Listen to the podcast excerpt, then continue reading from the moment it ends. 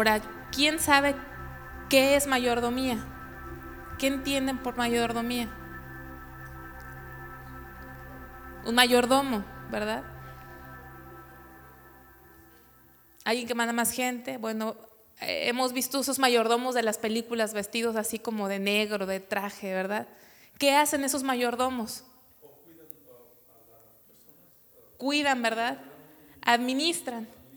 De tal forma que después del dueño de una casa, el que le sigue, el que le delega todo, es un qué? Es un mayordomo. Entonces el mayordomo lo podríamos definir como que es el siervo más importante de una casa, ¿verdad? Pero el mayordomo no es el qué, el dueño, ¿verdad? A lo mejor parecería el dueño porque él se encarga de administrar, se encarga de dirigir, se encarga de cuidar, pero el mayordomo no es el dueño de todas las cosas. En la Biblia hay un hombre que que fue mayordomo, que trabajó como mayordomo. A ver, ¿quién se puede acordar? ¿Alguien en la Biblia que llegó a ser mayordomo? José, muy bien, José. Muy, muy bien. Vamos a, a verlo rápidamente. Ahí en Génesis capítulo 39.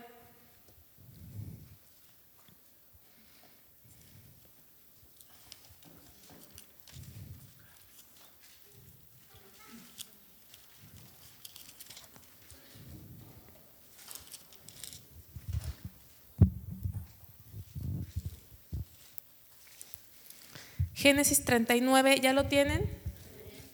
Vamos al versículo 1, dice, llevado pues José a Egipto, Potifar, oficial del faraón, capitán de la guardia, varón egipcio, lo compró de los ismaelitas que lo habían llevado allá. Mas Jehová estaba con José y fue varón próspero, y estaba en la casa de su amo el egipcio. Y vio su amo que Jehová estaba con él y que todo lo que él hacía, Jehová lo hacía prosperar en su mano. Hacía yo José gracia en sus ojos y le servía. Y él le hizo mayordomo de su casa y entregó en su poder todo lo que tenía. Y aconteció que desde cuando le dio el encargo de su casa y de todo lo que tenía, Jehová bendijo la casa del egipcio a causa de José y la bendición de Jehová estaba sobre todo lo que tenía, así en casa como en el campo, y dejó todo lo que tenía en mano de José, y con él no se preocupaba de cosa alguna, sino del pan que comía, y era José de hermoso semblante y bella presencia. Aconteció después de esto que la mujer de su amo puso sus ojos en José y dijo, duerme conmigo. Y él no quiso, y dijo a la mujer de su amo, he aquí que mi señor no se preocupa conmigo de lo que hay en casa y ha puesto en mi mano todo lo que tiene. No hay otro mayor que yo en esta casa y ninguna cosa me ha reservado sino a ti, por cuanto tú eres su mujer. ¿Cómo pues haría yo este grande mal y pecaría contra Dios? Entonces fíjense qué ejemplo. Dice que José fue vendido como esclavo, lo compró este hombre que aparentemente tenía una buena posición económica, era oficial del faraón, y lo, trajo a su casa, pero vio Potifar algo especial en José, vio que Dios estaba con él, así que decidió ponerlo como mayordomo. Fíjense en el versículo 4. Así halló José gracia en sus ojos y le servía, y él lo hizo mayordomo de su casa y entregó en su poder todo lo que tenía. Lo hizo mayordomo. Una, un sinónimo o una palabra que podría sustituir mayordomo sería administrador, ¿verdad? Lo hizo administrador, puso a su poder, a su encargo, todo lo que tenía, todo, todo lo que tenía, se lo confió a José. Entonces José, el, el amo se iba, y estaba el amo confiado, confiado que José iba a hacer buen uso y buen trabajo de todas las cosas, ¿no? De todo lo que, lo que él le dejaba. Al grado, hermanos, al grado que la esposa de este hombre quiso tener una relación con José y José fue tentado. Sí, fue tentado. ¿Quién se va a enterar? no está el jefe, no está el esposo. Fue una tentación para él. Pero él entendía y él comprendió y él nunca se había olvidado de que él no era el dueño, él era qué? El mayordomo. Y sabía que su amo tenía confianza, confianza en él. Entonces, podríamos pensar en esto, ¿cuál es el requisito indispensable de un mayordomo? ¿Cuál sería una característica que un mayordomo, un buen mayordomo debe de tener? Honestidad. Fidelidad. Muy bien, fidelidad. Vamos a ver Hebreos 3.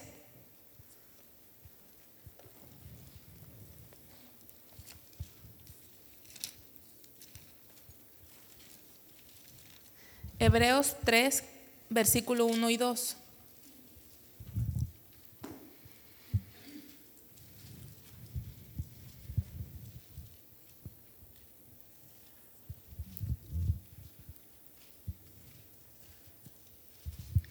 Hebreos 3, 1 y 2 dice, por tanto, hermanos santos, participantes del llamamiento celestial, considerad al apóstol y sumo sacerdote de nuestra profesión, Cristo Jesús, el cual fiel al que lo constituyó, como también lo fue Moisés, en toda la casa de Dios. ¿Cómo fue? Jesús fue fiel al que le constituyó y también Moisés fue qué?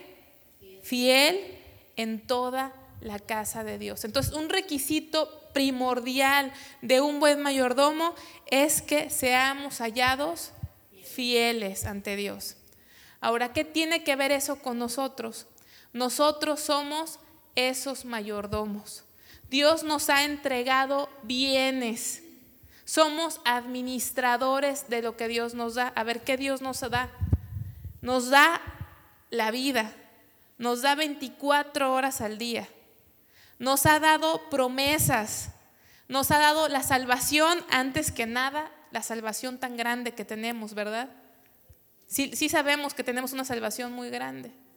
Sí. Hoy escucho a mucha gente que predica el Evangelio y hace más énfasis en los bienes materiales o en los beneficios, hermanos, pero Qué cosa tan grande es la salvación de Dios. ¿Qué es la salvación? Que estando nosotros muertos en pecados y delitos, Dios nos dio vida juntamente con Cristo y por medio de Él somos salvos. No vamos a ir más al infierno, no estamos condenados a vivir apartados de Dios si no hemos sido traídos a la familia de Dios. ¿Sí? Entonces Dios nos ha hecho sus mayordomos nos ha dado a lo mejor un esposo o una esposa, a ver quién tiene esposo aquí, una esposa, ¿sí? Que es un regalo de Dios. Ya quieren regresar ese regalo algunos. Eso lo hubieran pensado antes de recibir el regalo o haberlo tomado. Pero es un regalo de Dios. ¿Quiénes tienen hijos? ¿Verdad? Ahora yo les quiero preguntar, ¿de quién, de quién son esos hijos? De Dios. Pasó algo muy tremendo en México hace aproximadamente unos dos años y medio. Un domingo fuimos a comer a un restaurante saliendo de la iglesia, entonces un hermano en Cristo que va a otra congregación, nos lo encontramos en el restaurante e iba, nunca anda de traje, iba de traje. Y mi papá pues ya conocen al pastor como es, el pastor Jorge, ¿verdad? Siempre con sus comentarios y todo, y pues le dijo, ¿que ya te casaste? Le preguntó. Y dejó fría la respuesta a mi papá, lo que era como un chiste, ¿verdad? ¿Ya te, te casaste? ¿Fuiste a una boda o qué? Lo dejó frío porque la respuesta es no, vengo del funeral de mi sobrino. Eso fue un domingo. El día lunes era noticia nacional la muerte de su sobrino. Un joven, Jorge Mercado, no sé si aquí se enteraron, excelente estudiante becado del TEC de Monterrey, había sido asesinado. Y lo habían hecho pasar como un, este, ¿cómo se llaman de los malos? Los como sicario. La policía, el primer informe de la policía había dicho que se habían muerto dos jóvenes porque fue él y otro estudiante, pero habían dicho que eran sicarios porque murieron a manos del ejército en un fuego cruzado afuera del Tecnológico Monterrey, Campus Monterrey, un viernes en la madrugada. Y fue una noticia nacional. El ejército tuvo un enfrentamiento, la cosa es que persiguen a estos jóvenes, los matan, él era un estudiante de honores, estaba becado, gracias a Dios era un cristiano que tenía testimonio en su familia, con su pastor, y sabemos que Dios es soberano, ¿verdad? ¿Saben que soberano? Él tiene el derecho a hacer lo que Él quiera y confiamos en su bondad y en su misericordia. Pero entonces, en televisión, cuando, cuando la mamá, porque quiero que sepan que la mamá también cristiana, era su único hijo de esa señora. No tuvo más hijos, era su único hijo. Entonces en el funeral yo no pude asistir, fue mi papá fue mi mamá, pero la televisión fue, estuvo en parte de este funeral y mucha gente quedó impactada con esta mujer, porque sí tenía dolor. Yo creo que aquí hay muchas madres que pueden decir, qué tremendo que, que tengas un hijo y te enteres que repentinamente le quitan la vida de esa manera y tirado en el piso, golpeado y todavía hecho pasar como un zeta o como un sicario, ¿verdad? Pero ella en televisión dijo, yo levanto mis manos a Dios, porque Dios me dio este hijo y hoy Dios decidió quitármelo y este hijo siempre ha sido de Él y yo se lo entrego con dolor, pero dijo esas palabras y yo les aseguro que muchísima gente fue tocada por Dios a través de esta mujer, porque ella sabía que ese hijo no era qué, no era de ella. Entonces tenemos que ser buenos, ¿qué? Administradores.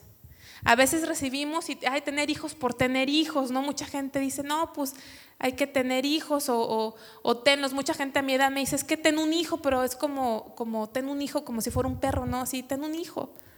Trabajo a veces 12 horas diarias y ten un hijo. Ten esto. Son cosas, dádivas que tenemos que cuidar porque a Dios le vamos a dar cuentas. Igual del dinero. Si hay algo que no nos gusta que nos toquen es el dinero, ¿cierto o no es cierto? ¿O a quién le gusta que sí? Es más, es algo tan secreto para muchos el dinero que no sé si aquí en esta congregación pase, pero yo conozco gente que ni siquiera la esposa sabe cuánto gana el esposo. O viceversa, ¿no? Ni que se entere que me aumentaron el sueldo porque va a querer más dinero. ¿Verdad? ¿No pasa aquí eso? Vamos a ver un ejemplo de cómo el uso del dinero, fíjense, cómo el dinero que decimos es dinero, cómo el uso del dinero es un indicador de lo que hay en nuestro corazón. Vamos a ver un ejemplo eh, que es muy claro. Vamos ahí a Mateo 19.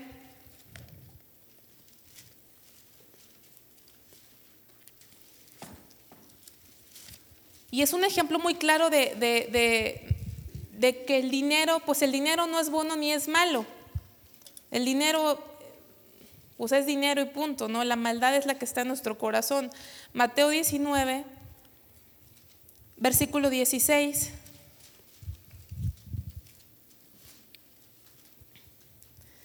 ¿Ya lo tienen, hermanos? ¿Cuánto tiempo, cuánto tiempo llevo, más o menos? No me fijé a qué hora empecé. ¿Cuánto, ¿Cuánto tiempo es una hora? ¿Me puedes avisar, por favor? Dice, entonces vino uno y le dijo, maestro bueno, ¿qué bien haré para tener la vida eterna? Él le dijo, ¿por qué me llamas bueno? Ninguno hay bueno sino uno, Dios, mas si quieres entrar en la vida, guarda los mandamientos. Le dijo, ¿cuáles? Y Jesús dijo, no matarás, no adulterarás, no hurtarás, no dirás falso testimonio, honra a tu padre y a tu madre, amarás a tu prójimo como a ti mismo. El joven le dijo, todo esto lo he guardado desde mi juventud. ¿Qué más me falta? Jesús le dijo, si quieres ser perfecto, anda, vende lo que tienes y dalo a los pobres y tendrás tesoro en el cielo, ven y sígueme. Oyendo el joven esta palabra, se fue triste porque tenía muchas posesiones. Si yo externamente veo a este joven, y si este joven fuera un joven soltero, yo creo que muchas de las jovencitas quisieran tener un esposo como este joven, ¿verdad? Porque en primer lugar era rico. No es que eso les importe, pero era rico. Dice, ninguno, cuando Jesús le dijo, él quería seguir a Jesús, aparentemente era un joven que anhelaba seguir a Jesús, se acercó a Jesús y cuando Jesús le pregunta, él había cumplido todos los mandamientos. Si yo veo a alguien así, yo diría, qué persona tan entregada a Dios. ¿Ustedes no? Cumple todos los mandamientos, se acerca a Jesús, quiere seguir a Jesús. Qué hombre, ¿verdad? Tan, tan especial. Pero Dios que escudriña los corazones fue a la raíz de todo. Y le dijo, vende lo que tienes. Y entonces, ¿qué pasó con el joven? Con el que había cumplido todos los mandamientos nos dimos cuenta que no había cumplido el primer mandamiento. Amarás al Señor tu Dios sobre todas las cosas. No lo había cumplido. Entonces el dinero, la forma en que usamos el dinero es una evidencia, hermanos, de lo que realmente hay en nuestro corazón. Podemos decirle a Dios, Señor, te amo y podemos venirle a cantar al Señor y podemos servirle al Señor, pero ¿cómo manejamos nuestro dinero? Si hoy hiciéramos, sacáramos un papel ahorita y empezáramos a decir, yo gano, ¿cuánto serán? 10 mil dólares al mes, vamos a suponer. ¿En qué me gasto ese dinero? Este porcentaje, bueno, para la casa, este porcentaje para la comida, este porcentaje para esto. Este porcentaje me lo gasto en entretenimiento, en chicle, chocolate, ropa, muéganos, como decimos, ¿verdad? y el 0.002% en las misiones, en la obra de Dios. ¿Qué hay en nuestro corazón? Hay un problema, ¿no? ¿No creen ustedes? Hay un problema. Y nos engañamos a nosotros mismos. Vamos a un ejemplo, vamos a Mateo 25.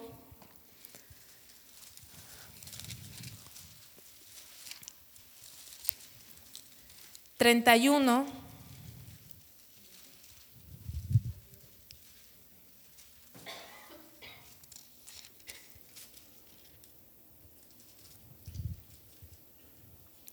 Mateo 25, 31 dice, cuando el Hijo del Hombre venga en su gloria y todos los santos ángeles con él, entonces se sentará en su trono de gloria y serán reunidas delante de él todas las naciones y apartará los unos de los otros, como aparta el pastor de las ovejas y de los, de los cabritos, y pondrá las ovejas a su derecha, los cabritos a su izquierda. Entonces el rey dirá a los de su derecha, venid, benditos de mi Padre, heredad del reino preparado para vosotros desde la fundación del mundo, porque tuve hambre y me disteis de comer, tuve sed y me disteis de beber, fui forastero y me recogisteis, estuve desnudo y me cubristeis, enfermo y me visitasteis, en la cárcel y vinisteis a mí. Entonces los justos le responderán diciendo, Señor, ¿cuándo te vimos hambriento y te sustentamos, o sediento y te dimos de beber? ¿Y cuándo te vimos de forastero y te recogimos, o desnudo y te cubrimos? ¿O cuándo te vimos enfermo o en la cárcel y vinimos a ti? Respondiendo el rey les dirá, de cierto os digo que en cuanto lo hicisteis a uno de estos mis hermanos más pequeños, a mí lo hicisteis. Entonces dirá también a los de la izquierda, apartaos de mí, malditos al fuego eterno preparado para el diablo y sus ángeles, porque tuve hambre y no me disteis de comer, tuve sed y no me disteis de beber, fui forastero y no me recogisteis, tuve desnudo y no me cubristeis, enfermo y en la cárcel y no me visitasteis. Entonces también ellos responderán, Señor, diciendo, Señor, ¿cuándo te vimos hambriento, sediento, forastero, desnudo, enfermo o en la cárcel y no te servimos? Entonces le responderá diciendo, de cierto digo que en cuanto no lo hicisteis a uno de estos más pequeños, tampoco a mí lo hicisteis, e irán estos al castigo eterno y los justos a la vida eterna. ¿Nos salvamos por obras? No. Entonces, ¿por qué unos iban al castigo eterno y otros a la gloria con Dios? ¿A los que fueron con Dios los salvaron las obras que hicieron? No. Lo que hicieron era una evidencia de una realidad que ya había sucedido dentro de ellos. No sé si me estoy explicando. No somos salvos por obras. Dice la Biblia que somos salvos por gracia. Por gracia fuimos salvos, no por vuestras obras, dice el Señor, para que nadie se gloríe. Pero la Biblia dice que la fe sin obras es qué? Es muerta. Es una evidencia. Ahora, ¿qué tiene que ver esto con ser administrador? ¿Qué tiene que ver estos versículos con el dinero? Hermanos, para ir a la cárcel y para ir al hospital se necesita dinero, se necesita tiempo, se necesita disposición, ¿Hay eso en nuestro corazón? ¿Hay necesidad y, vamos y, y damos lo que el Señor nos ha dado? Porque mucha gente dice, el diezmo es de Dios. El diezmo es el 10%, ¿verdad? El diezmo es de Dios y todo lo demás es mío. Qué gran mentira. Todo es de Dios.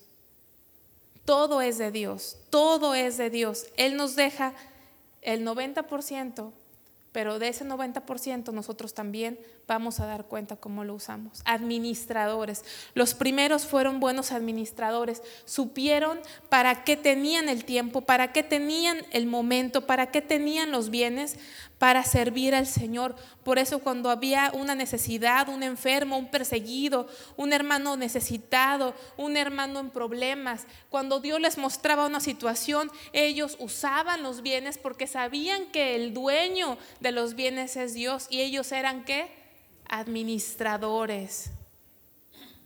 Pero los otros nunca lo entendieron, probablemente nunca habían nacido de nuevo, obviamente nunca habían tenido un encuentro con Dios. Entonces, la forma en que usamos nuestro tiempo, les voy a poner un ejemplo, un pastor orando por un hermano que tenía una necesidad, estaba orando y decía, Señor, bendice a mi hermano, Dios, por favor, bendícelo en esta necesidad. Y Dios le dijo a este pastor, bendícelo tú, dale tú. Porque a veces queremos orar y Dios nos da para dar, para bendecir. Y a veces qué? no lo hacemos. Estamos pensando nada más en nosotros. Entonces les voy a dar unos, unos ejemplos, a ver si ustedes se ven ahí ubicados rápidamente porque tenemos muy poquito tiempo. ¿De qué, es, de qué síntomas ¿Qué síntomas son cuando vivimos en esclavitud financiera, en problemas financieros? Algunos síntomas, a ver quién los puede ver ahí reflejado. Facturas vencidas. ¿Quién tiene? No levante su mano, no queremos saber. Facturas vencidas. Proverbios 20, 21, ¿qué dice?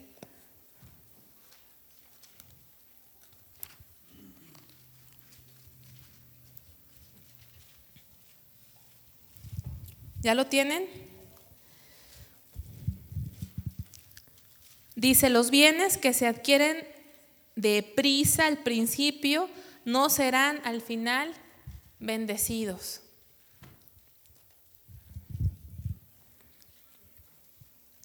Hay un problema, hay un problema de consumismo, ¿verdad? Hay unos que tienen el problema de consumismo, consumismo traje, consumismo zapato, consumismo carro, consumismo, ¿verdad? Pero hay otras personas que compran y compran y, y, compran hasta lo que no necesitan. Y es que la realidad es que hoy, hoy la vida que vivimos te crea necesidades. Tienes un teléfono y ya salió otro teléfono nuevo. Y ya quieres el otro teléfono. O acabas de cambiar tu sala y ya ves otra sala más bonita en otra casa y ya necesitas eso. Y empiezas a crear más necesidades y mucha gente compra deprisa, no planifica y de repente ya tiene deudas. Aquí no sé si pasa, pero en México te llaman hasta las en la noche, hasta grabadoras marcándote. Hay gente que tiene que cambiar sus números telefónicos porque a las 2, 3 de la mañana suena la grabadora. Saldo vencido, pase a... Y tienen que cambiar sus números y luego dejas el número del trabajo y en el trabajo ya todos saben que debes. Debes dinero. Ese es un, un síntoma de que tenemos un problema financiero. ¿sí?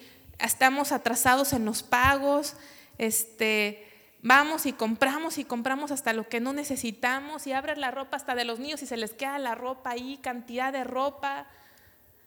Abres un refrigerador y se echa a perder. Abren una coca y la dejan a la mitad. ¿Sí? Desperdiciamos tantas cosas. Como hijos de Dios, deberíamos de vivir diferente a los del mundo, ¿verdad? Otro, otro, otra evidencia, preocupación y mal humor. ¿Quiénes de ustedes tienen mal humor? bueno, unos ya lo tienen desde antes, pero, pero hay mucha gente que siempre está preocupada.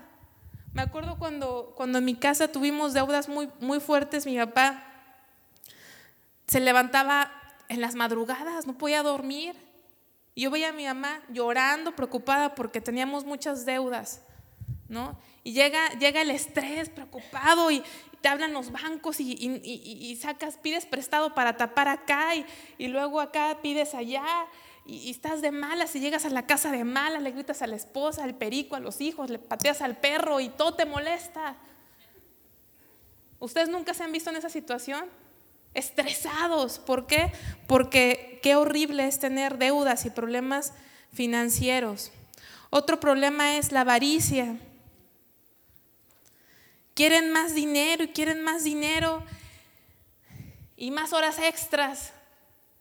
Y más horas extras, dame horas extras para ganar más y ganar más y ya perdimos lo importante y yo a veces veo, a veces la gente que vive el día es la gente que mejor vive.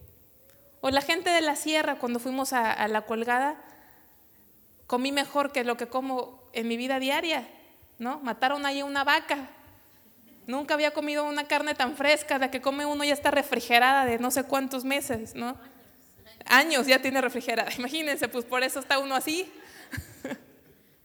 Entonces, comen mejor, se divierten y, hoy ves a la gente en una esclavitud, trabaja y trabaje, pagando deudas, los hijos arrumbados ahí viendo la televisión, ya no hay unión familiar y todo es cosas, cosas. Y realmente cuando vemos a una familia en un parque que no está ni gastando en nada. Vemos, y en una familia que tiene a Dios, vemos que no se necesita dinero para ser felices. ¿Verdad que no? Pero a lo mejor aquí, allá, se ha metido una situación de que los dos trabajan. Ayer platicaba yo con mis tíos de eso, los hombre y mujer trabajan y decimos, es que no alcanza. Pues sí, no alcanza. Queremos celulares, queremos iPad, queremos computadoras, queremos carros, pues ¿cómo va a alcanzar con un sueldo? Al rato todos van a tener que trabajar. Hasta el niño que trabaje, ¿verdad? De modelo, a ver de qué lo metemos al bebé, pero que haya dinero porque no alcanza. ¿Cómo va a alcanzar, hermanos? Si queremos más y más y más. Queremos la llenura que solamente podemos encontrar en Dios. Y va a ser más tremendo porque tienes cosas, cosas y te das cuenta que estás vacío. Que estás vacío. Imagínate ese hombre Elías en la cueva ahí, solo, perseguido. Pero ahí llegó ese viento suave, ese viento dulce, la presencia de Dios en medio de la nada. Habacuc no decía, aunque no haya qué, vacas, aunque la vid no haya de fruto, con todo yo qué, me gozaré en Jehová. Ya no hay hombres así, ya no hay mujeres así. Ojalá que aquí haya hombres y mujeres así. Señor, como Moisés, ¿se acuerdan ustedes? Moisés cuando iba a entrar a la tierra prometida, Moisés anhelaba entrar a esa tierra, anhelaba tanto que cuando Dios le dijo, ¿sabes qué, Moisés? Tú no vas a entrar a la tierra prometida, solamente va a ir Josué, Caleb y los menores de 20 años, pero tú, Moisés, no vas a entrar. Moisés, ¿qué hizo? Dijo, está bien, Señor, no. Moisés oró y dijo, Señor, yo quiero entrar a la tierra prometida. Pero Dios le dijo, ya no me toques el tema, Moisés, no vas a entrar. Moisés anhelaba entrar a esa tierra, pero tiempo antes, cuando Dios se airó con su pueblo, Dios le dijo a Moisés, ¿sabes qué, Moisés? Yo voy a mandar a un ángel. ¿Se acuerdan ustedes de ese pasaje? Que vaya y les muestre el camino a la tierra prometida pero yo, Moisés, ya no voy a ir con ustedes. ¿Quieren la tierra prometida? Yo les voy a dar la tierra prometida, voy a mandar a mi ángel. Y Moisés, ¿qué dijo, hermanos? Señor, si tú no vas, yo no quiero nada. Señor, si tú no estás conmigo, Señor, yo no quiero nada. Ya no hay gente así, adoradores así. tenemos a uno, Asaf. ¿Se acuerdan de Asaf? Dice, casi se resbalan mis pies al ver la prosperidad de los impíos. Pero cuando estuve en tu presencia, Señor, cuando vi en tu presencia, tú me enseñaste el fin de todos ellos, que no te temen. Y entonces Asaf, al estar con Dios, pudo decir esto, Señor, nada que, nada deseo. ¿Quién sabe ese versículo? Nada deseo en esta tierra. Nada deseo en esta tierra. ¿Quién puede llegar a ese lugar y decirle, Señor, yo nada deseo? ¿Quién podría decirlo? Solamente, hermanos, los que llegan a ese punto, decir, Señor, ya nada deseo, son aquellos que van a recibir una presencia de Dios tremenda en su vida. Entonces, avaricia, codicia. Hay matrimonios jóvenes que se casan hoy en día y empiezan no en ceros como antes, sino debajo del cero. ¿No? Antes empezaban en cero los, los matrimonios y todo, pues me acuerdo que mis papás creo que vivían en casa de mi abuela un tiempo, seis meses, me han platicado. Pero ahora los matrimonios entras y dices, oye, refri, hasta jacuzzi tienen en su casa, ¿no? Pero las deudas hasta dónde? Y mucha gente es así, oye, cómprame un carro porque mi vecina acaba de comprar un carro, ¿no? O mis hijos están en colegios caros, yo quiero que estén en colegios caros porque mi cuñada tiene a sus hijos en colegios caros. La apariencia. otra característica es, no lo busquen, apúntenlo si apuntan, Santiago 2.15, 16, no cubrir las necesidades de sus hermanos. Hermanos que vienen a la iglesia. Y Dios te bendiga, hermano, Dios te bendiga. Y abrazo y beso, pero ves a un hermano con necesidad y ni te pasa por aquí, ¿verdad? Hasta lo ves que no tiene carro, ¿verdad? Y adiós, hermano, Dios le bendiga, ¿verdad? Y hasta agua leche si está lloviendo con las llantas y te vas a comer a tu casa. ¿No pasa aquí eso? Allá pasa. Hermanos esperando el camión y los hermanos con sus carros, ¿no? Acá con sus trocas último modelo y nadie se ofrece. Y nos decimos hermanos. Entonces, todo eso es una esclavitud que, hay en nuestras vidas. Superioridad financiera. Esa es esclavitud también. Gente que creemos que tenemos más que los demás y nos creemos más. Creemos que necesitamos o merecemos un honor, pero les voy a decir una cosa, hermanos, al que más se le da, más se le demanda. Entonces, en lugar de estar esperando algo, mejor preocuparnos porque hemos de dar cuentas de todo lo que Dios nos ha dado. Otras personas empiezan a hacer cosas raras con, con el dinero, ¿verdad? Si tienen un negocio este, de tortillas, en lugar de dar el kilo, dan ahí como que 900 gramos de tortillas, ¿no? Y si venden, no sé, por ejemplo, en las gasolineras, ¿no? Te bautizan la gasolina ahí con agua y empezamos a hacer cosas. Y en México se usa mucho que metes facturas hasta, le pides a los vecinos facturas para poder reducir impuestos y andas buscando para no pagar. Todas esas cosas que empezamos a hacer no es agradable, son síntomas de que algo no está bien en nuestro corazón. El no diezmar, el no ofrendar, otro ejemplo es necesidades familiares sin cubrir. No sé si a ustedes les pase, pero ustedes sepan, pero se supone que en teoría debemos ir al dentista dos veces al año. En teoría. Yo sé que aquí los dentistas cuestan súper caro, ¿verdad? De hecho, conozco gente americana que va a Saltillo al dentista. Aprovechan para hacer algo y se van al dentista, que porque aquí no sé cuánto cuesta un dentista. Bueno, ahí los jóvenes les pueden decir que estudien para dentistas, a lo mejor les hacen un descuento a los de pacto de gracia. Pero hay familias, hermanos, que tienen los hijos los dientes todos picados, pero los ves con su Xbox o cómo se llama, Wii. Es que no hay dinero, está bien caro el dentista, hermana. y entras a su casa y dos televisiones, plasma, wifi, Xbox. ¿Cómo que no hay dinero para un dentista? Es más nuestra ambición por lo material que descuidamos las necesidades más básicas de un doctor, de un dentista, por todas esas cosas. Y si es tu caso, tienes un problema delante de Dios. No queremos ir, te gastas más en un restaurante que en un doctor. No quisiera el doctor. Ay, es que traigo un dolor aquí desde cuando ya tengo como un año con el dolor. Hermana, ve al doctor. No, es que está bien caro y bien lejos. Pero ¿qué tal los tacos? Bueno, aquí no sé si hay tacos, pizza, no sé qué comen aquí, ¿no? Ahí en Saltillo te vas a sentar, aquí en el Saltillo casi no hay este, lugares chiquitos para comer, casi todos son restaurantes y son caros, ¿no? Te gastas más irte a sentar a un restaurante que ir a un doctor. Todos ese tipo de cosas son, son problemas que, que tenemos, ¿sí? Vamos a ver Vamos a ver qué principios, ya vimos, si alguien de ustedes tiene esos síntomas, pues tenemos que ponérselos ahí delante de Dios.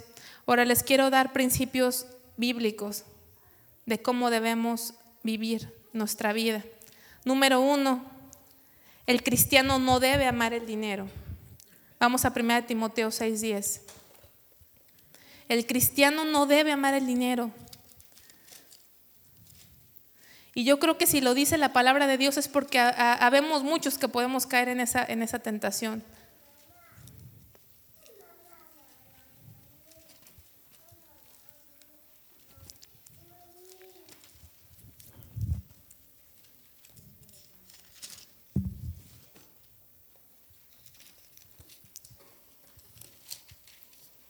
Todo es de Dios y le vamos a dar cuentas a Dios de cómo usamos el dinero. Yo creo que a lo mejor si hoy Dios nos dijera y nos expusiera, a ver, así usaste el dinero de este mes, nos daría pena. ¿Cuántas cosas compramos que se van a quedar aquí? ¿Cuántas cosas? ¿En qué estamos usando nuestra vida? ¿En qué estamos invirtiendo lo que Dios nos da? Primera de Timoteo 6:10.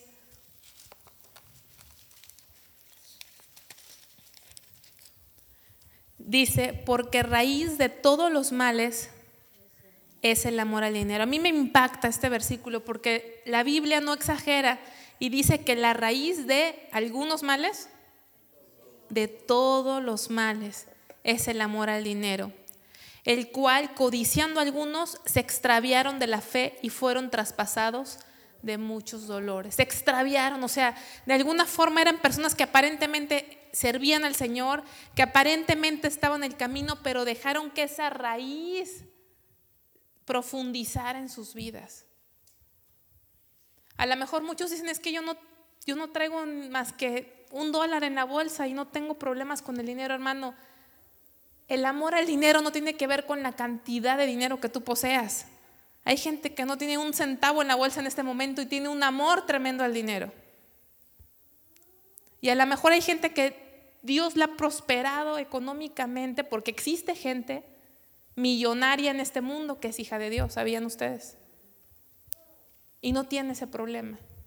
Pero el amor al dinero es una raíz que puede alejarnos de nuestra fe en Cristo Jesús. Necesitamos soltar ese materialismo antes de que ese materialismo nos aleje del Señor. O el Señor nos aleja de eso, o el materialismo nos va a terminar alejando del Señor. Y es un problema que tenemos todos. Mira, desde niño, desde que eres un niño, las primeras palabras que un bebé aprende a decir es mío. ¿No? Mío. Y ese es el problema que todavía seguimos teniendo, mío. Y Dios nos quiere decir, nada es tuyo, ni tú te perteneces. Por eso Dios prohíbe que nos hagamos tatuajes. En Levítico está prohibido que nos hagamos impresiones porque no somos nuestros. Todo lo que Dios nos da es de Él. No amemos al dinero. Segundo punto, el cristiano, fíjese, vamos, a un ejemplo, no, no, no quería decirlo porque por el tiempo, pero vamos para entender un poquito más de amar. Lucas 12, 16 al 21.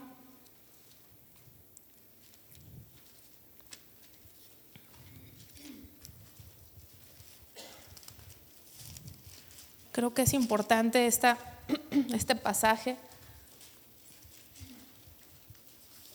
Lucas 12, 16 al 21.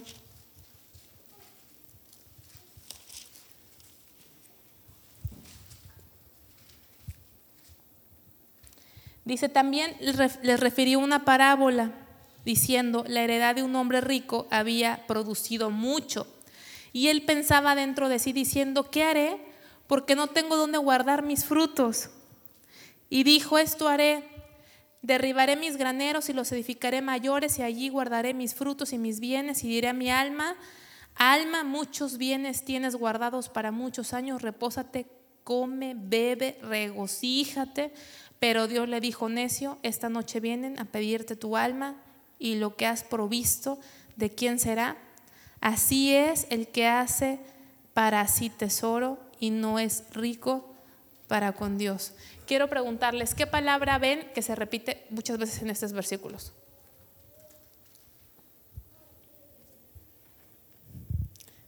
Palabras chiquitas, es como tipo artículo o es un pronombre, no, no es pronombre, es preposición. Creo que necesito ir a primaria para aprender español otra vez, pero ¿qué ven que se repite mucho ahí? ¿Qué encuentran una y otra vez? Guardar, nada más está una vez. Hay algo clave ahí, que les dije ahorita que es un problema que tenemos desde niños, desde bebés. ¿Qué palabra encuentran? Mi. A ver, vamos a verlas. Dice,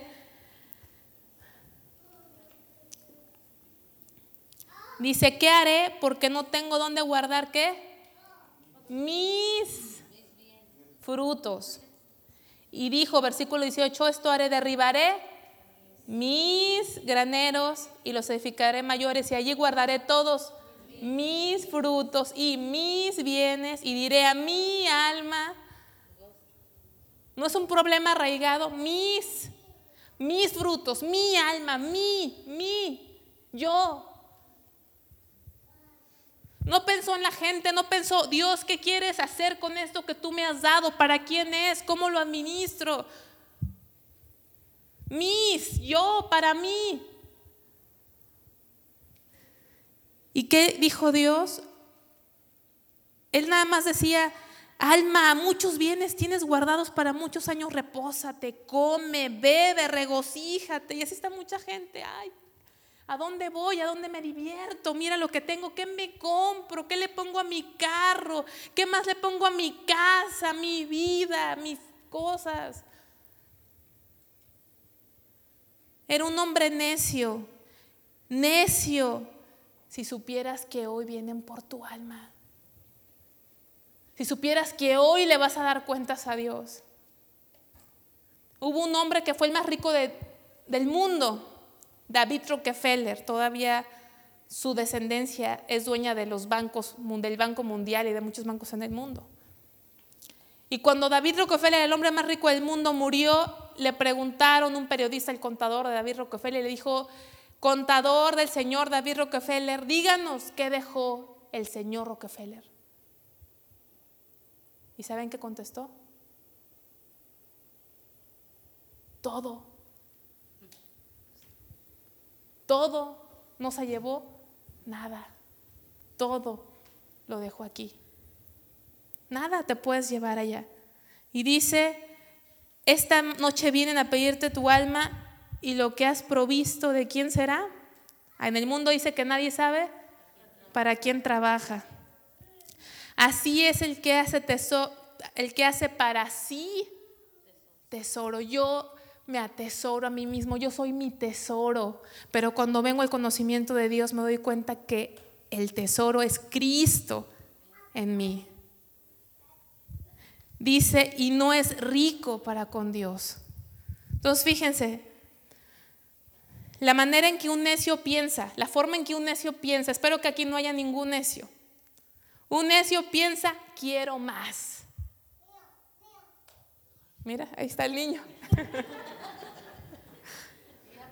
Aprendió, miren, aprendió un niño. Espero que todos los demás aprendan más. Aprendió que eso no debe ser, ¿verdad? Porque el necio piensa, quiero más. ¿Quién de ustedes dice eso? Quiero más. Conozco a alguien que compró un carro, su primer carro. Todavía no se lo daban porque lo, lo, compró en autofinanciamiento. Quiere decir que es a través, tú vas pagando y te toca como un sorteo y cuando te toca ese número te entregan el carro. Y a veces se puede ir, te lo pueden dar inmediatamente, te puedes ir a cinco meses, ocho meses. Todavía no se lo daban. Y decía, híjole, quiero otro carro porque el que compré no tiene aire acondicionado. Digo, ni siquiera he recibido el carro. y ya estás pensando que quieres uno con aire acondicionado. Quiero más. Eso piensa el necio. Quiere una vida holgada y en reposo. Repósate, en comodidad, ¿no? En la playa la vida es más sabrosa, ¿verdad? Rico, a gusto. ¿sí? aire acondicionado y creo que esa comodidad nos ha hecho mucho daño. Les voy a decir, iglesia de Cristo verdadera, va a venir una persecución porque Dios va a limpiar su iglesia y lo que nos va a quitar es tanta comodidad porque nos ha hecho daño, nos ha hecho inútiles. Dios va a hacer algo en su iglesia, Dios tiene que hacer algo porque Dios dijo que Él se va a presentar una iglesia limpia y sin mancha delante de Él. El necio no piensa en la eternidad. No piensa en la eternidad, hermanos. Tiene la vista corta, está pensando solamente que aquí es la vida, que aquí es lo bueno, que aquí hay que disfrutar. Y a veces nosotros sabiendo, hermanos, sabiendo que solamente aquí es un puntito, esta vida es una cosa chiquita a lo verdadero. Hay un hermano que ya falleció que me quebranta cada que escucho sus sermones se llama Leonardo Ravenhill, y él dice, hermanos, diez minutos, dice, diez minutos en la eternidad, o sea, él se refiere a cuando tú mueras y abras tus ojos en la eternidad. Diez minutos, es más, un minuto en la eternidad, tú vas a llorar y vas a decir, uh, ¿por qué no oré más? ¿Por qué no di más? ¿Por qué no me entregué más? ¿Por qué no entregué más al Señor? Un minuto en la eternidad y vas a estar lamentándote de todo lo que pudiste hacer para el Señor y no lo hiciste. El necio no piensa en la eternidad, pero el cristiano sí, porque si habéis resucitado con Él, poned los ojos en las cosas de arriba, la mira, no la mirada. La mira, ¿saben lo que es la mira? Cuando agarras un arma, un rifle, tiene para ver el blanco a donde vas a dar. La mira, no la mirada, la mira, tu blanco, tu objetivo en las cosas de dónde? De arriba. El insensato, fíjense, entonces el insensato piensa en esto. Quiero más, quiero una vida holgada, quiero seguridad. Es lo que piensa el insensato. Ahora vamos a ver lo que no piensa el necio en lo que no piensa, en lo que no le pasa por su mente al necio. No piensa en que todo es de quién? De Dios. Todo es mis bienes. No piensa en que todo es de Dios. ¿En qué otra cosa no piensa el necio? Ejemplo. ¿En qué otra cosa no pensó ese hombre que es necio? En la muerte, no pensó en la muerte, no pensó en la eternidad, exactamente, no pensó en la eternidad, pero hubo otra cosa que nunca le pasó por la mente. ¿En qué? En la salvación. Pero cuando él decía, mira todo lo que tengo, no le pasó por su mente qué? Nunca le pasó su mente dar. ¿Le pasó por su mente dar? No, ni por su. ¿Cuánto tengo? Y ni por aquí, ni por equivocación. Le pasó el dar. Qué tremendo. Qué tremendo. A veces Dios nos da un extra. A lo mejor llegan y te dice tu jefe, oye, te subo 100% el sueldo. ¡Wow! ¿No? Qué padre. Lo primero que piensas es en Hay mucha gente y tengo un compañero de trabajo que dice, no sé, primero yo, después yo y al último yo. Y si queda algo, también es para yo. ¿Así? ¿No? Número dos, prioridades del cristiano. Dice el salmista, nunca ha visto un justo desamparado ni que sus hijos mendiguen pan. Un principio es tener nuestras prioridades bien establecidas. ¿Cuál debe ser la prioridad número uno del cristiano? Dios. Dios. Y Dios no es necesariamente la iglesia. Hay mucha gente que conozco, varones que tienen necesidad, que tienen familia y dicen, este, me ofrecieron un trabajo, pero lo rechacé porque tengo que ir los domingos a la tengo que ir los domingos a la iglesia y el trabajo es de los domingos. ¿Ustedes qué piensan de eso? Y Dios es mi prioridad. A veces confundimos a Dios con la iglesia. Sí tiene que ver. Pero les, pero les aseguro que mucha gente viene a la iglesia y no está con Dios. Vive una religión. Y Dios les abre una puerta y dice, no, porque tengo que ir a la iglesia. ¿Será que realmente ama a Dios o será que es medio flojo?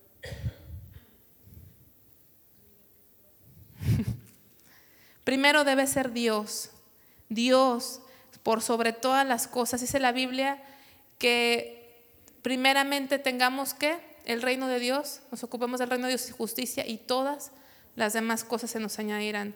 En segundo lugar, después de Dios, ¿quién debe estar en segundo lugar después de mi relación íntima con Dios? ¿Quién debe de estar? Ok, ¿y de la familia? ¿Quién de la familia? El esposo, ¿verdad? Hay un engaño muy tremendo que dicen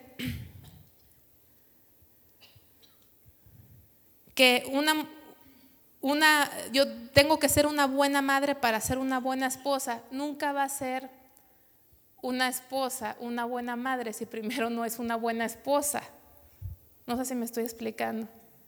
No puede ser buena madre si primero no es buena esposa. Primero fue el hombre y Dios. Y después de la relación con Dios, ¿qué fue? el matrimonio y después los hijos. Entonces, primero es mi relación con Dios y luego si estoy casado es mi cónyuge, antes que mis hijos. ¿Por qué es importante? Porque necesitamos tener prioridades establecidas en nuestra vida y actuar en base a esas prioridades. Mi prioridad es Dios, es mi relación con Dios, es mi oración, es mi lectura de la palabra. Y a veces, hermanos, no tenemos esa relación con Dios, no existe esa relación con Dios y por eso hay un desorden en nuestra vida. Y cuando hay desorden, cuando se rompe el orden de Dios, por eso hay pecado, por eso hay homosexualismo, por eso hay rebeldía, por eso hay escasez cuando rompemos el orden de Dios. Primero es mi relación con Dios, después mi relación con mi cónyuge, después mis hijos y después el trabajo y después la iglesia. No voy a dejar de ir al trabajo por ir a la iglesia, a menos que haya un evento, pueda pedir un día de vacaciones. Bueno, ese es otro tipo de cosas, ¿no? Pero es decir, no voy a trabajar porque tengo que ir a la iglesia, ¿verdad? O esas mujeres que dicen, híjole, es que tengo la casa volteada patas arriba porque me la pasé con las mujeres orando, pues no tiene sentido, ¿sí? Nos engañamos. Entonces, primero dijimos que es mi relación con Dios después, cónyuge después, los hijos después, el trabajo y después la iglesia. En ese orden de prioridades. Otro principio, el cristiano debe entender el requisito del trabajo. Vamos a 2 de Tesalonicenses 3:10. ¿Cuánto tiempo me falta?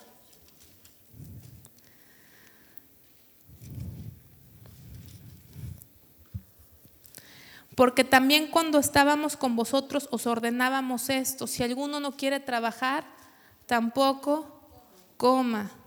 ¿Sí? Necesitamos trabajar. En lo que sea mientras sea lícito, hermanos, mientras sea lícito. Yo me acuerdo,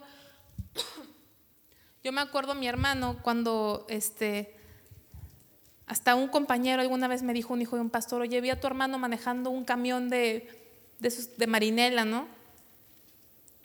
Y dice, se me ha cerrado tu hermano, porque tu hermano, como decimos allá en México, muy fresa, muy manejando un camión de marinela. ¿Qué dirían tus amigos del DF? ¿Verdad? Pero mi hermano, mi hermano era, es un tipazo, ¿verdad? Primero cuando estaba en prepa era el galán. Ahora, mejor no digo. Pero me acuerdo que le compraba a mi papá, le pedía ropa súper cara, ¿sí o no? que marca UPI, que marca Levi's y que marca quién sabe qué. Y ahora usamos marca... ahora nos vestimos mejor porque son las cosas que Dios nos ha dado, ¿verdad? Pero era un, una cosa así, en una escuela privada y cuando nos cambiamos a Saltillo, tuvo que trabajar y fue gerente de una de renta de autos. Y yo creo que a lo mejor él dijo, o sea, la hago en todo, ¿no? Ahora ya soy gerente. Se acabó ese trabajo y no hubo trabajo. Entonces, mi papá le dijo, pues consíguete el trabajo que tengas que conseguirte. Y anduvo de taxista, que no es malo, ¿verdad? Pero para alguien que se creía gerente, ¿verdad? Y luego fue chofer, lavacoches, ¿verdad? Lo contrataron de chofer y lo ponían hasta lavar la fuente de la señora del jardín. ¿no? A llevar las bolsas y... al doctor, bueno, al veterinario, es que... Pero yo admiro a mi hermano, de verdad, porque salió a trabajar en lo que fuera que tenía que trabajar. Y conozco mucha gente que ha sido gerentes de alguna empresa muy importante y se quedan sin trabajo, hermanos, uno o dos años y la que trabaja es la esposa. Y les preguntas, oye, de plano, hermano, ¿no encuentras trabajo? No, dices que los trabajos que encuentro me quieren poner a hacer quién sabe qué, yo soy gerente. Siguen queriendo un trabajo de gerente y prefieren que la esposa salga a trabajar porque ellos quieren un trabajo de gerente. Qué tremendo, ¿no? y se la pasan en la casa cómodos uno, dos o tres años y lo he visto y se dicen cristianos porque no encuentran un trabajo donde sean gerentes. Hermanos, si no hay de gerente, aunque sea de lavacoches, pues hay que trabajar. Yo creo que un verdadero cristiano, un hombre cristiano de verdad, es una luz en todas partes porque dicen qué clase de hombre es ese hombre que protege a su familia, que se muere en la raya por su familia. Yo creo que eso le ha enseñado mi padre a mi hermano. Tú te tienes que morir por tu familia. Tú eres el responsable de tu casa. Ahora sí, la mujer trabaja, qué bueno que las mujeres trabajan, pero el hombre cristiano sabe que él es el proveedor principal del alimento espiritual y del alimento material. Ese es un hombre de Dios. Es, que está muy difícil la economía. Ven que te gastas el dinero, hermano. Te voy a decir que muchos cristianos no saben ni en qué se les fue el dinero. Ya no tengo, vieja, ¿verdad? ¿En qué se nos fue? No, pues quién sabe. Ni siquiera apuntan lo que gastan. ¿Cuántos de ustedes están así? No saben ni en qué se les fue el dinero. Y va a llegar un momento en que sean adultos, cuando sean ancianos. Y se los puedo decir así porque yo hace unos años que vine era una niña, y ahora sigo siendo una adolescente, pero la verdad es que la vida se pasa así, hermanos. Así. Y muchos de ustedes van a llegar a una edad que a lo mejor todavía no la ven cerca, pero no, no van a poder trabajar igual. ¿Y han ahorrado algo? ¿O todos se lo han gastado? Por eso dice la Biblia, ve a las hormigas, oh perezoso, ¿verdad? ¿Cómo guardan para qué? Para el invierno. Entonces, el verdadero cristiano debe guardar, no despilfarrar el dinero, guardar e invertir en las cosas del Señor. Somos qué? Administradores, buenos mayordomos, fieles mayordomos del Señor. Entonces, el cristiano debe trabajar, dice aquí muy claramente, que porque también cuando estábamos con vosotros os ordenábamos, si alguno no quiere trabajar, tampoco coma. Esos hermanos que no trabajan porque no quieren trabajar, no son hermanos que hay que darles despensa, ¿no? Está el hermano, vamos a la iglesia, y lo tienen becado en las iglesias a los hermanos. hermano, pues no tienes dinero, pero pues vente a lavar las sillas, las, aquí te damos mientras consigues. He conocido gente que le dices, oye, no tengo dinero, oye, pinta mi casa y te doy dinero. Nunca llegan. ¿No? Dice mi papá que hay hombres tan honestos, tan honestos, que son que cuando se encuentran un trabajo lo devuelven.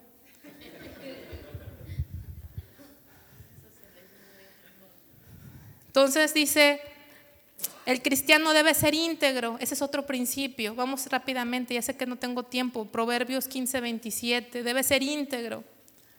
En todo debe ser íntegro. Cuando vendes un carro, hermano, íntegro. Ya sabes que no tiene esto, que le falla la transmisión, que tiene algún problema y, no dices las cosas. Claro que también hay gente que compra carros usados y los quiere que jalen como nuevos, ¿no?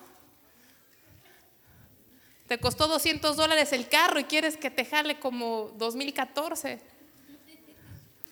Y te enojas con el hermano, es que me vendió una porquería el hermano, pues, ¿qué querías por 200 dólares? Proverbios 15, 27. Dice, alborota su casa el codicioso, mas el que aborrece, mas el que aborrece el soborno vivirá. ¿Qué hace con su casa el codicioso la alborota, trae problemas, trae estrés, al rato hay pleitos familiares, están, están cobrando, a lo mejor hasta entra la policía, ¿sí? Por la codicia. Ha salido, me llegó un correo de una, eh, un proveedor en México en donde trabajo. Yo tengo un proveedor que vende lámparas LED. Imagínense, le vendes lámparas LED a, una, a la industria, pues son millones de pesos. Entonces este era mi contacto principal y su jefe me manda un correo, un correo que le llamamos cadena, mandó una notificación a todos los correos hace tres semanas, donde decía fulanito de tal dejó de laborar para esta empresa por ser acusado de fraude con una empresa en tal parte, bla, bla, bla.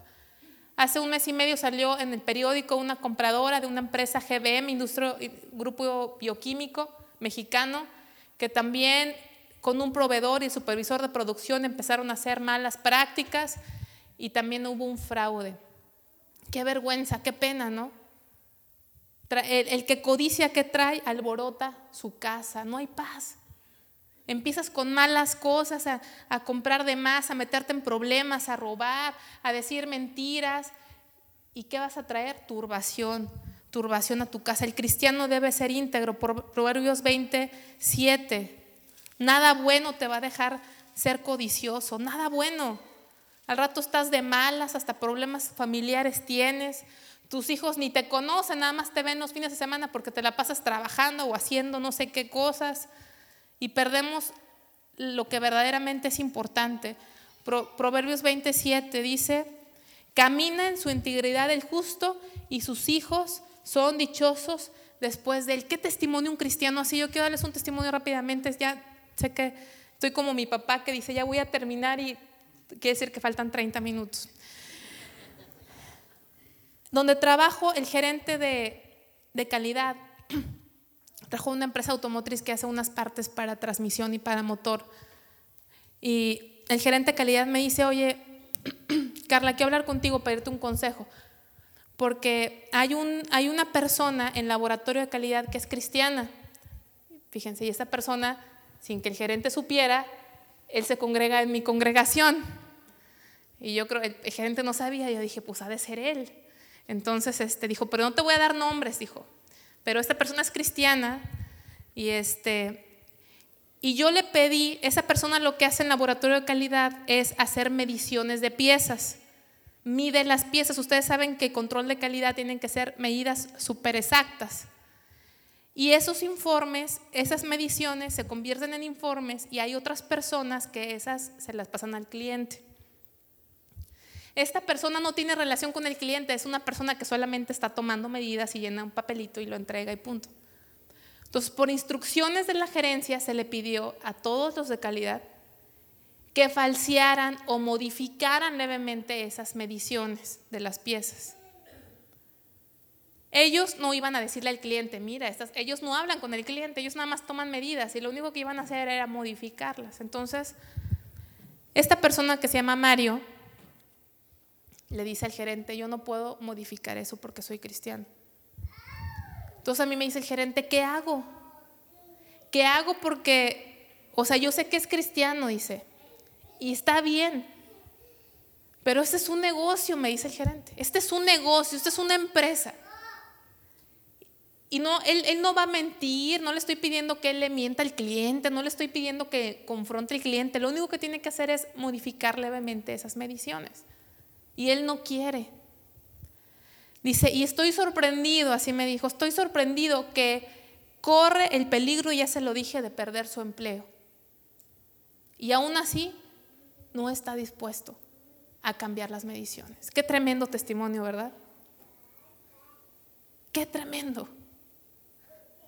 Dice, imagínate, me dice, su hijo, sus hijos, su esposa dependen de aquí y él está dispuesto a perder el empleo por eso. Y yo me acuerdo que le dije al gerente este versículo. La palabra dice, camina en integridad del justo y sus hijos son dichosos después de él. Dije, ingeniero, él no depende de esta empresa, él depende de Dios. Y Dios va a respaldar a los que le temen. Y se impactó el gerente. Y les voy a decir algo, hermanos. El gerente lo corrieron hace dos meses y él sigue trabajando.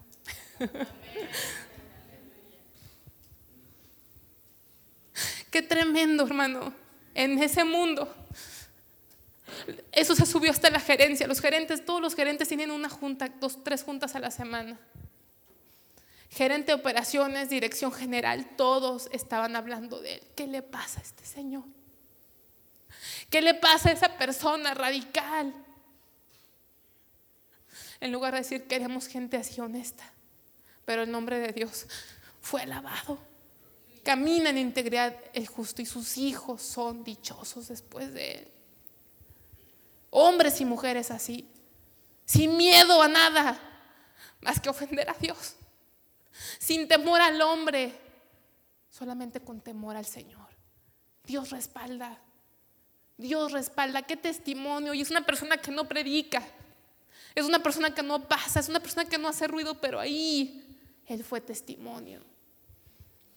Hay unos que hacemos mucho ruido aquí, pero cuando se nos prueba, no damos el ancho. Aquí es fácil hablar y decir, pero en momentos así es cuando realmente sabemos cuál es nuestra condición delante de Dios. Íntegro, Levítico 19:36.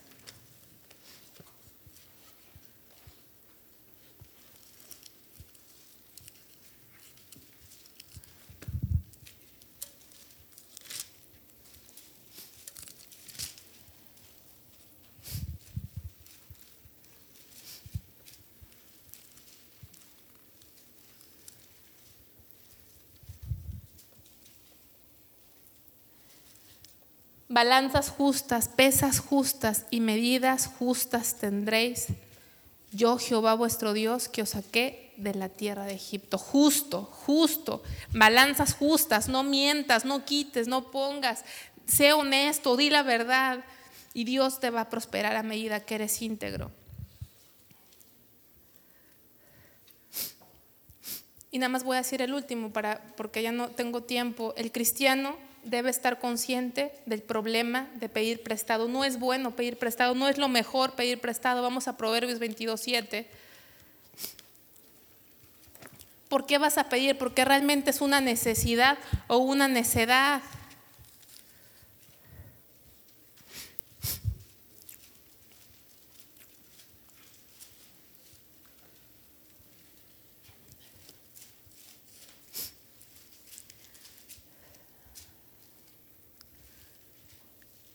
Proverbios 22, 7. El rico se enseñorea de los pobres y el que toma prestado es siervo del que presta. El que toma prestado es siervo, te haces esclavo y Dios te ha hecho libre. Salmo 37, vamos a ir a Proverbios, ya que estamos ahí en Proverbios, Proverbios 17, 18.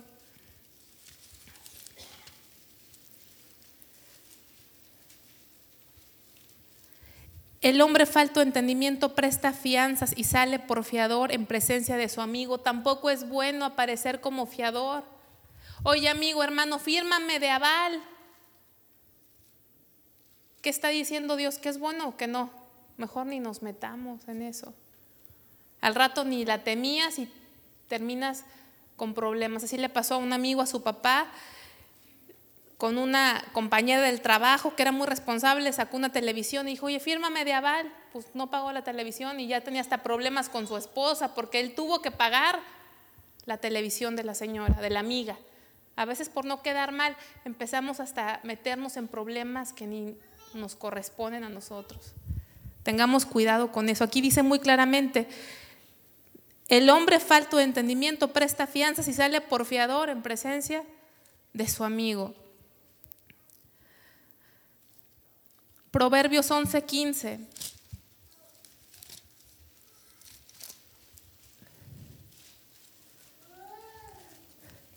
Ahí lo confirma. Con ansiedad será afligido el que sale por fiador de un extraño, mas el que aborrece las fianzas vivirá seguro. No nos metamos en complicaciones. Salmo 37, 21.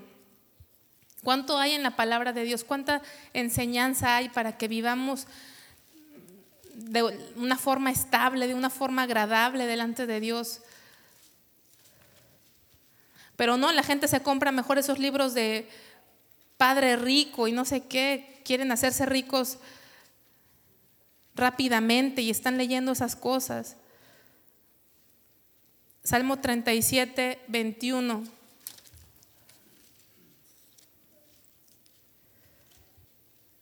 El impío toma prestado y no paga, mas el justo tiene misericordia y da. Los justos, los hijos de Dios, mejor damos, no prestamos, préstame, no, mejor ten. Ahí muere, toma.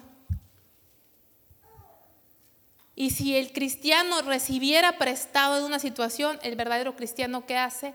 Paga. Luego en la iglesia se hacen préstamos y hasta vienen problemas en la iglesia porque el hermano le presté y no me pagó, ya ni quieres ir a la iglesia porque te va a cobrar, ya te enojaste con el hermano y luego le cuentas a todos y se empieza a hacer un desbarajuste por estas cosas, ¿sí? Entonces, no es bueno pedir prestado. ¿Por qué realmente vas a pedir prestado? Porque has sido un mal administrador.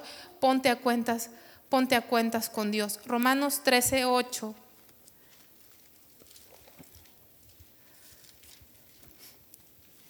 El amor al dinero es la raíz de todos los males. ¿Cuánta gente está comprando la lotería y entra sorteos? ¿Cómo queremos tener cosas sin, sin trabajar, sin esfuerzo, no? Ahí estamos que ráscale y que no sé qué. Pues dice el pastor que él compró un libro, ¿Cómo hacerse rico? ¿Se los ha dicho? Y abrió el libro. Abrió el libro y traía una pluma. Era para hacerse rico. Solamente eso sí están permitidos. Romanos 13, 8.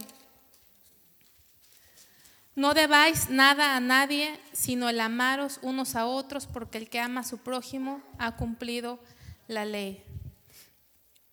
Hay mucho que hablar, hermanos, pero yo creo que si hoy le diéramos cuentas a Dios como sus administradores, porque todos los administradores darán cuentas, ¿cómo seríamos encontrados? ¿Cómo seríamos hallados delante de Dios si hoy se nos pidieran cuentas? Vamos a hacer una oración. Padre Dios, en esta hora, Señor, te pedimos perdón, Padre Dios, por a lo mejor no entender, Señor, que somos mayordomos, el no comprender que somos administradores, Dios. Y que aún el diezmo, Dios, tú lo estableciste, Señor, no porque tú necesitaste, necesitaras el dinero, Señor, sino que tú estableciste el diezmo, Señor, por causa de nosotros, Señor. Cada vez que nosotros pasamos a depositar el diezmo en el alfolí, es un recordatorio para nosotros que somos olvidadizos de que no somos dueños, sino solamente somos mayordomos, solamente somos administradores. Cada que pasamos a dar ese diezmo, no te estamos dando nada porque tú eres dueño de todo, Señor, sino que estamos recordándonos a nosotros mismos que tú eres el dueño de todas las cosas y que algún día te vamos a dar cuentas del dinero, del tiempo, de las promesas y de todas las cosas y todos los bienes, Señor, que han sido muchos espirituales que hemos recibido de ti, Señor. Te pido, Dios, que todos aquellos que hoy hoy se nos llamara cuentas y nos encontraras falto, Señor. Pero gracias a Dios, Señor, todavía creo, Señor, hay tiempo. No sabemos si horas, minutos, días, Señor. Pero que el tiempo que tú nos dejes, Señor, aprendamos, Dios, a ser buenos administradores, para que el día que te demos cuenta, Señor, no seamos hallados faltos delante de ti, Padre Dios. En el nombre de Jesús te doy gracias, Señor. Amén.